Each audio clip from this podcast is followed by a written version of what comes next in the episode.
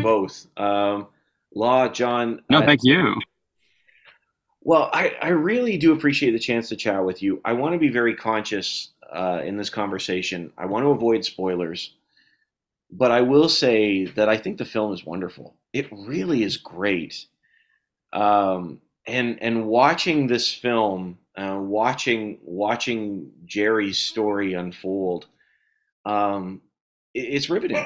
It's riveting from start to finish. Um, I was wondering for for you both, can you talk a little bit about how the story developed, if and and talk a little bit about Jerry and and how this story came to be. Yeah, I think that um, I, will take the sort of beginning of this.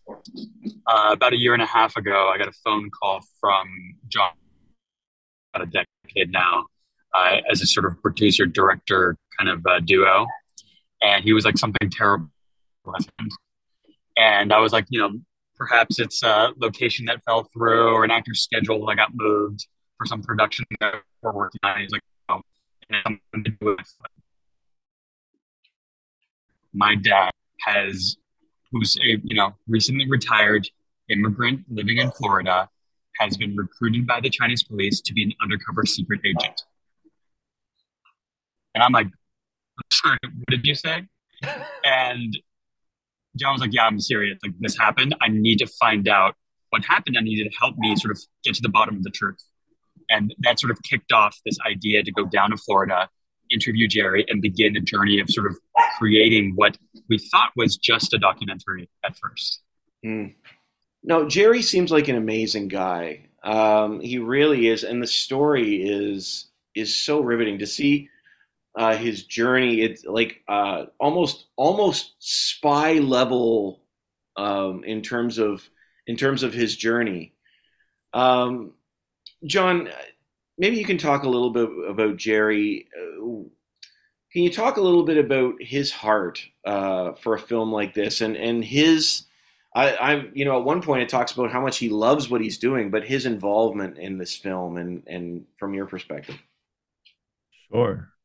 Um, I think, uh, yeah, the heart of this film is that this was a story that Jerry believed needed to be shared. Mm. Um, and we chose this documentary format because we wanted to get, you know, the truth as well as just like how fantastical and subversive these uh, these um, sort of um, scenarios were to get him into into helping helping out the Chinese police as this undercover agent spy, you know, investigating a money laundering ring. It was just like, okay, how do you go from ordinary retired Floridian citizen to this, right? Um, and we we lay it all out there, exactly what happened, uh, and because uh, Jerry wanted to be very truthful in the telling about what happened in the conversations. And um yeah i think that's that's the heart of the film. Um it's it's mostly a um just letting people know what happened.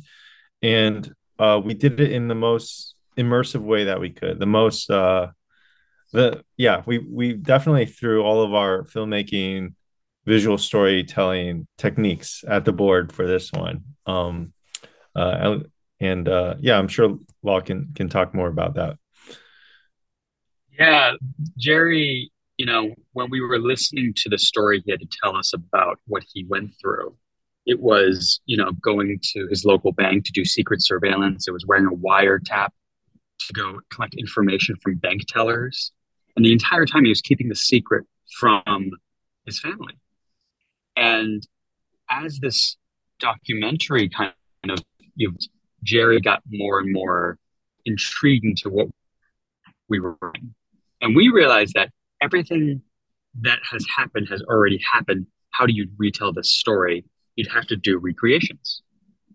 And you either do recreations or, or tell the story as a sort of a fictional scripted narrative.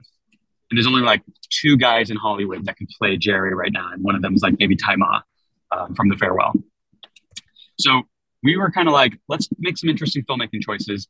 Jerry, how would you like to play yourself? And he said, only if it's a spy film, because I felt like Jason Bourne I felt like James Bond, and I want the audience to feel the same way. So we decided, let's go make a documentary that kind of feels like a spy film, but ultimately it's a film about a immigrant kind of searching for the American dream. Yeah, I, I absolutely love the way that this film is structured.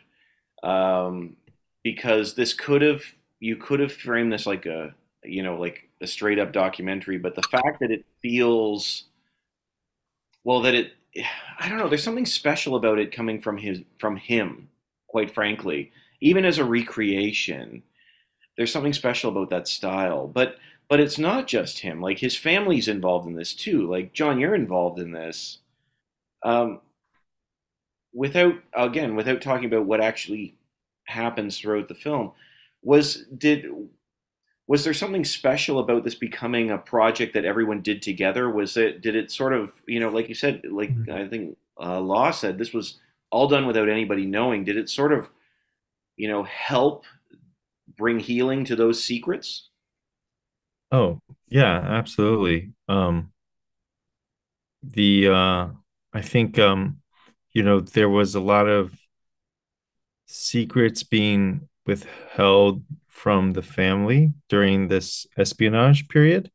And so, um, you know, the truth will set you free in a sense. Like when Jerry was finally able to unburden himself with um, the story and this double life that he's been living, I think the family really gathered around to support him um, in making this film because um, we all knew that and, and this was all happening during the pandemic though we never really make a reference to it in in the film. Like we wanted to live it make it live outside because I, I, feel like it's a story outside of the pandemic. Um um and so uh yeah it was it's um it was it was a great healing moment for the family and a, fam- a moment for the family to make a really great memory. Um and uh, I yeah, that's you're you're definitely on the nose as far as like yeah, this was a this was a very th- therapeutic process